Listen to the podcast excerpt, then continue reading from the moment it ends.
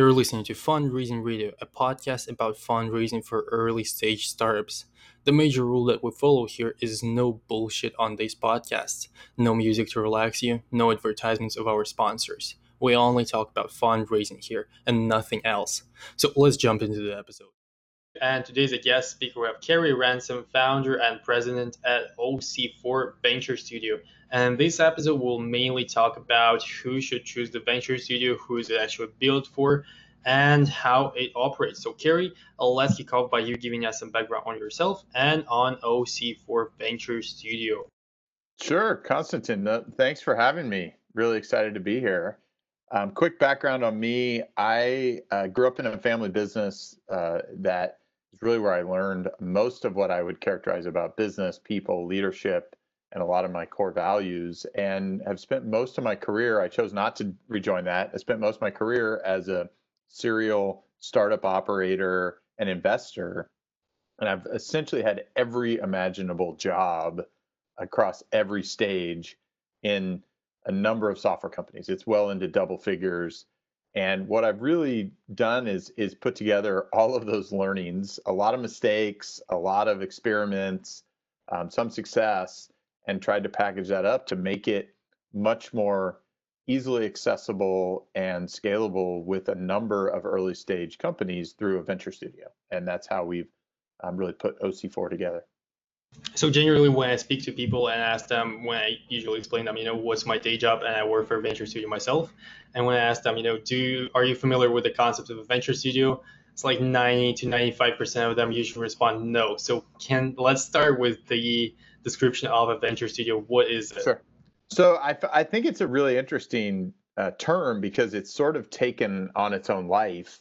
And I think to some extent, you know, we may fraction the concept of venture studio over time into a number of, of incarnations. So I tend to think of them as a couple different today. Um, so you have this class called startup studios that uh, is maybe within venture studio as well. And so I the way I tend to think about it is you have one form that is idea centric, which is we have our own ideas. We really want to start and birth them from within this studio where we have everything we feel like we need within the studio to really get this started. And that's that's what I would almost characterize as a more idea centric startup studio. We really look at ourselves as more of a company building company, and we use the term venture studio uh, because that's at least somewhat known in the marketplace. But we look at what we do is we really are in the business of helping to build companies. We actually, though, look for founders who are committed to trying to start and build a company. And then we want to co found or co pilot with them with all of the resources that we have within our studio. And that includes capital that we're willing to invest, but also includes a whole team of people and capabilities that we're also willing to invest.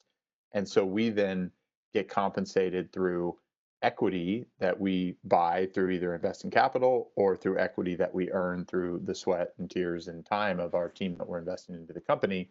But it's a whole belief that we're in the business of helping to create companies and therefore we are long-term equity owners alongside these founders that want to go create the maximum value from this company that we can.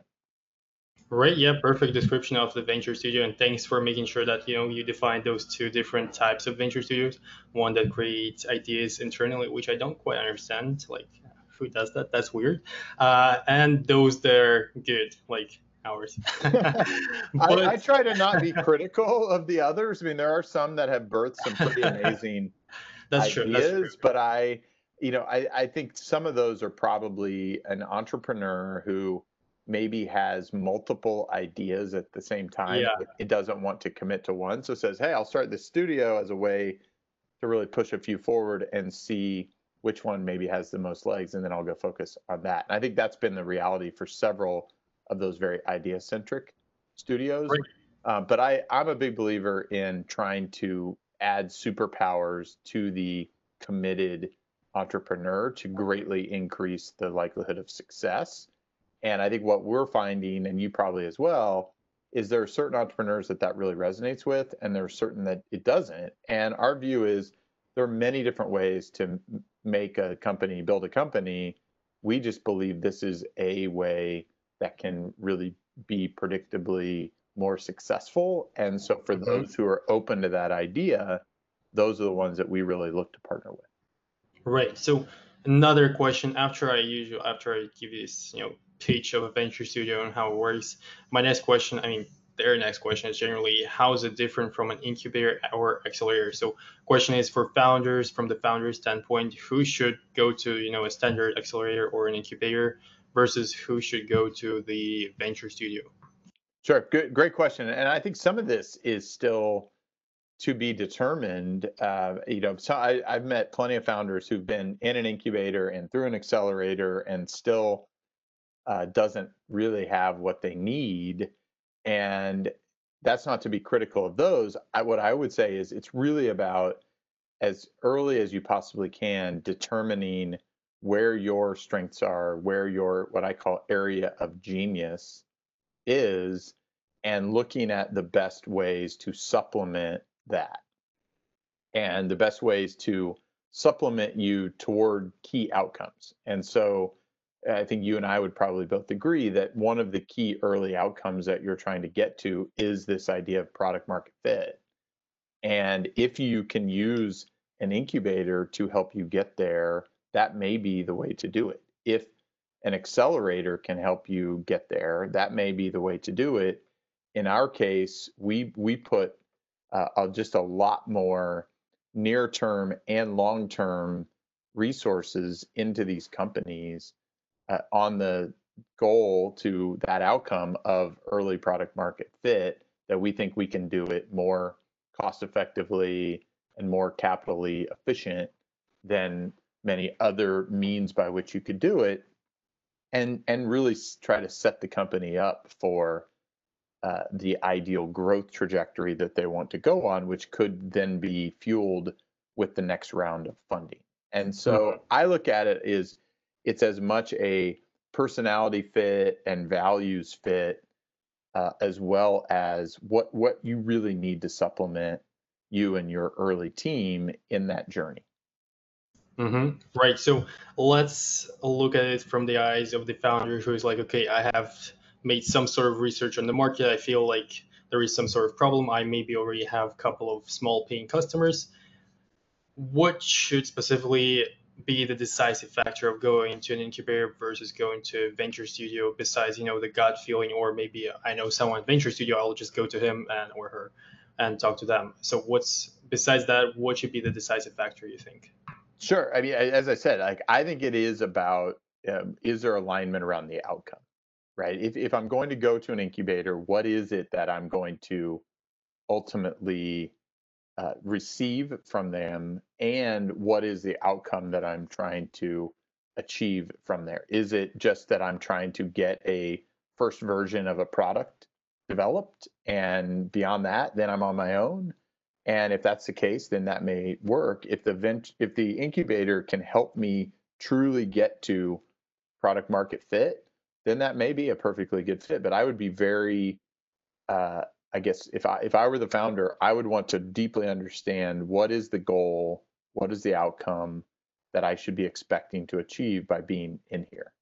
And with in in our case, we're we're really looking at how do we help you get there better, faster, cheaper.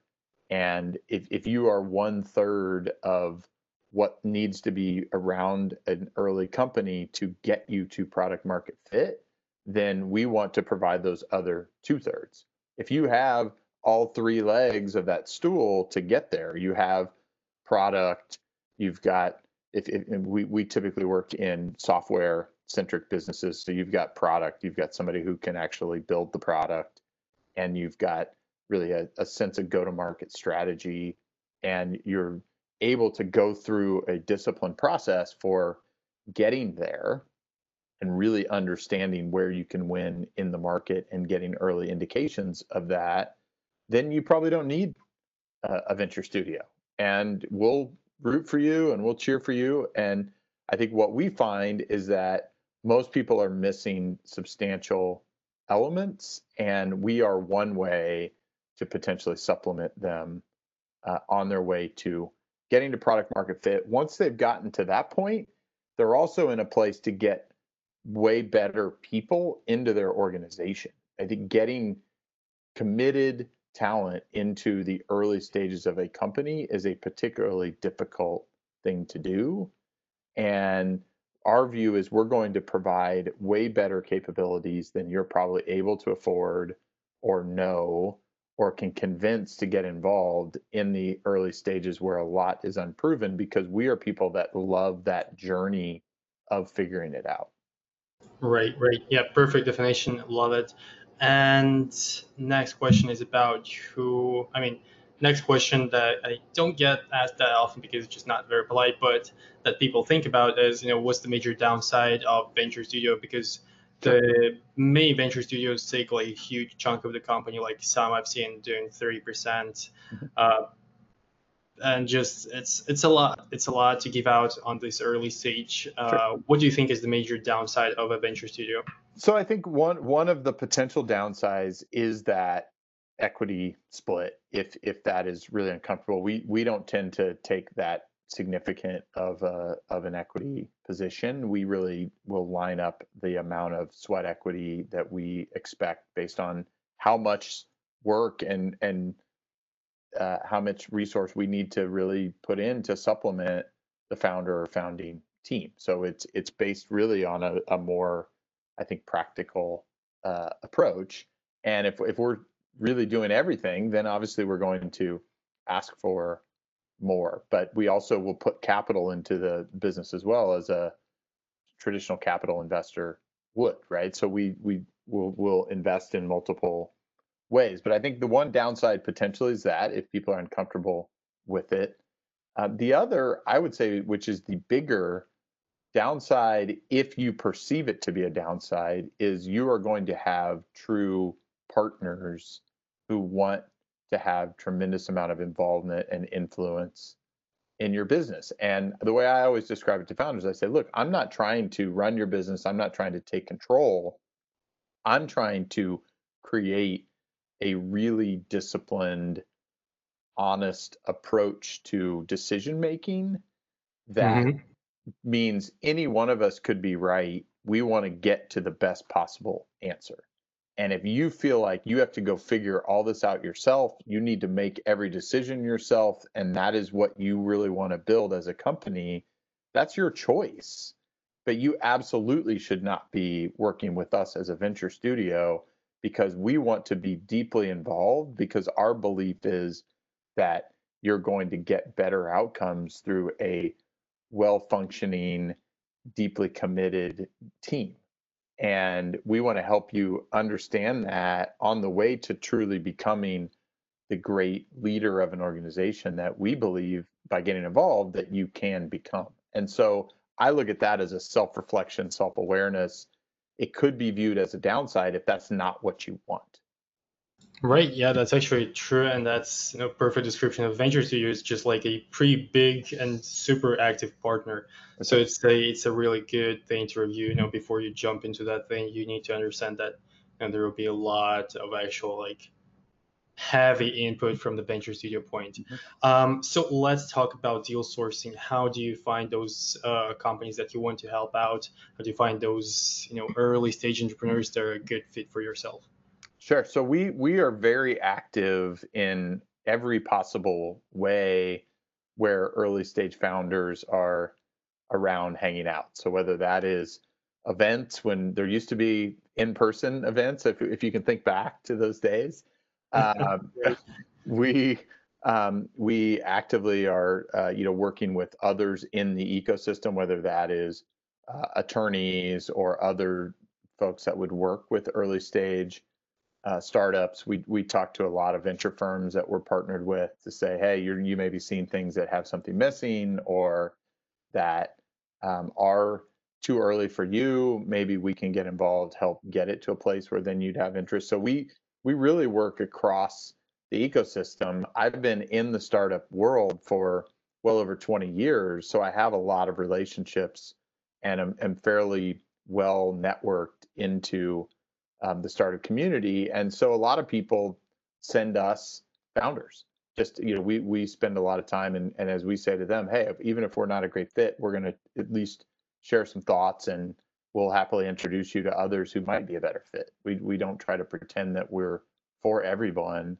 Um, we try to be really clear because this is a very long-term embedded relationship that we're entering into, and so we we need to all be eyes wide open and careful about uh, making sure this is a great fit. So we do need to meet with a lot of people to really find those that resonate uh, on both sides. Speaking of a good fit, I actually forgot to ask you one my standard uh, one of my standard questions in the beginning. What do you generally invest in? So do you are you some uh, field focused or are you generalist investors? Sure. So I, I would call us somewhere between. We are, you know, we really have a process that we like to adhere to that's very product centric.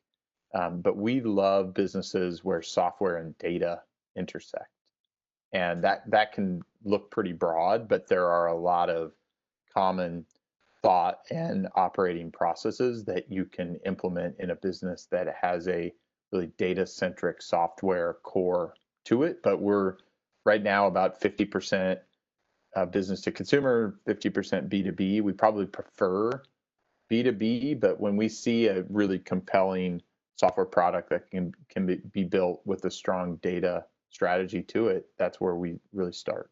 Mm-hmm. Got it. So let's go back a little bit towards the accelerators and incubators. One of the reasons why people want to go there is because of those demo days. You know, mm. most accelerators and incubators claim that you know if you last for the whole program, if you stay there, if you work hard, at the end you'll get a chance to present in front of great investors. And sometimes that's true, but sometimes uh, we'll not get into that. Um, sure. I can be really critical of that of those demo days. But does a venture studio has something like a demo day or something similar?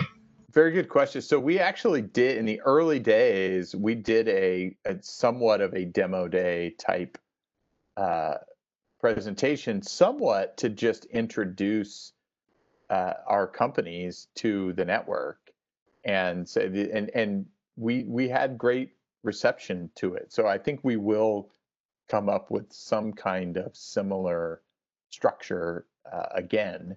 Um, so we experimented with with one where we had seven companies present, which is kind of like a demo day, and I think we will do that again because the feedback was very positive. I'd say the one difference is we do not have a set in stone program with specific timelines. This is a very rolling um, situation. And so we are out setting up demo opportunities, if you will, for our companies all the time with different investors that are in our network to try to help them by showing that this is a company that we're deeply involved with. Here's the traction that they're getting. We'd love to have you get involved at the right time. So it's really an ongoing effort that we are undertaking all the time so it doesn't naturally line up like a program based acceleration program does to just naturally have a group of companies all at the same place and all at the same time, given what we do. Mm-hmm. Um, and so we're, we're trying to figure out what the right um, output looks like. But even just doing a, a showcase of our venture studio companies, which is more like what we did previously, we found does have some value and merit. So I think we'll we'll continue to do things like that. Sounds good. Yeah, next time you showcase it, I want to see. Uh, but next question is the advice to those early stage founders who are the you know most of my listeners are pre-seed stage slash seed stage, and what's your advice to them in terms of fundraising? You know, those people who are thinking if they need to go to venture studio, if they want to go to an incubator, accelerator, angel investors, maybe grant funding, or maybe just bootstrap. What's your advice to them? How should they make up their mind? Sure. I, I mean, I I think you you really want to understand the journey that you're about to embark on. And if you really see and believe that you are on a path to something that has that kind of you know high growth, hundred million dollar plus type of opportunity, and then then you really need to start to think about what are the investors at those early first couple stages that can be those critical partners to help me through that. And if you have not been through it yourself as either part of a company or having done this before, then I would strongly encourage you to find people who can help guide you on that journey, um, or else uh, you're going to just run into a lot of mm-hmm. uh, challenges on the way. You're going to run into the challenges of a lot of mistakes that you can make, and and ultimately a lot of those you can recover from but they will waste time, they will waste money, they'll probably lead to some casualties along the way of people who may eject out in various ways. But those are things that many of those are preventable by getting the right partners around you. And then the other is you're going to end up with a lot of of no's through the process from people who just don't want to be that first person uh, to to make a bet on you. That and that's just the reality. And the majority of investors that are out there are what I would call pickers, which are they're looking for something that is likely to succeed with or without their involvement.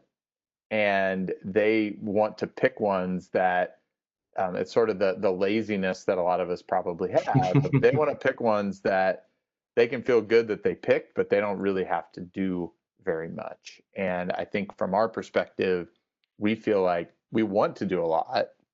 And so we still are choosing people. We are, but we're choosing people that we get to really work closely with. And that's part of what really gets us excited, which is why we set this up as a venture studio instead of going and just being a, a picker uh, and a more right. passive investor. And so I think it's really understanding who the different types of people are out there and finding the ones that really align with who you are as an entrepreneur and the journey that you're likely to undertake. And so there are a lot of different ways to build a company.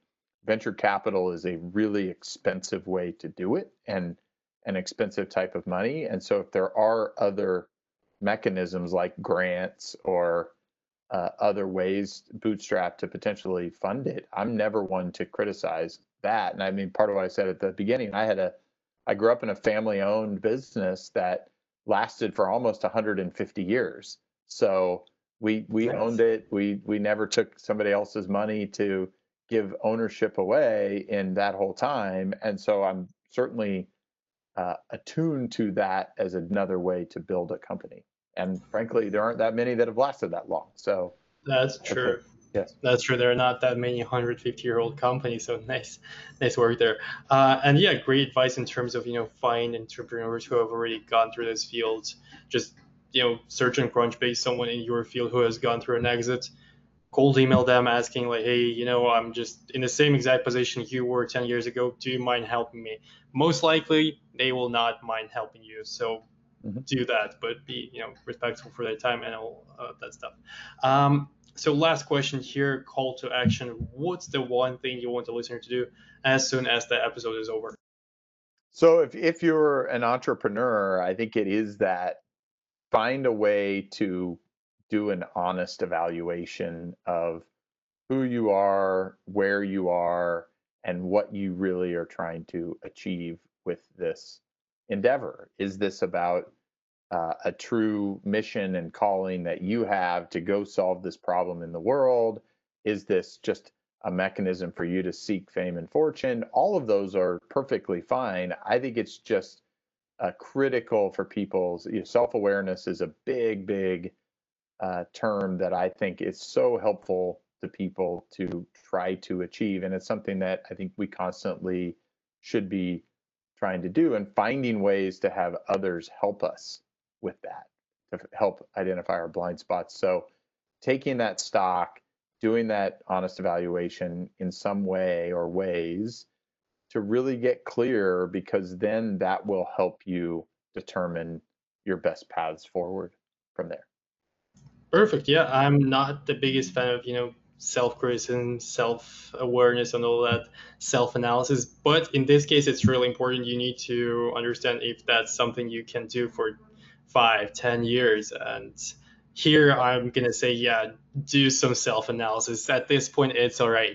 And you know, my personal call to action is usually go to the description of this episode. I'll leave the link to OC4 Venture Studio. So if you have after this episode considering more joining like Venture Studio rather than incubator, go on and check out the description of this episode.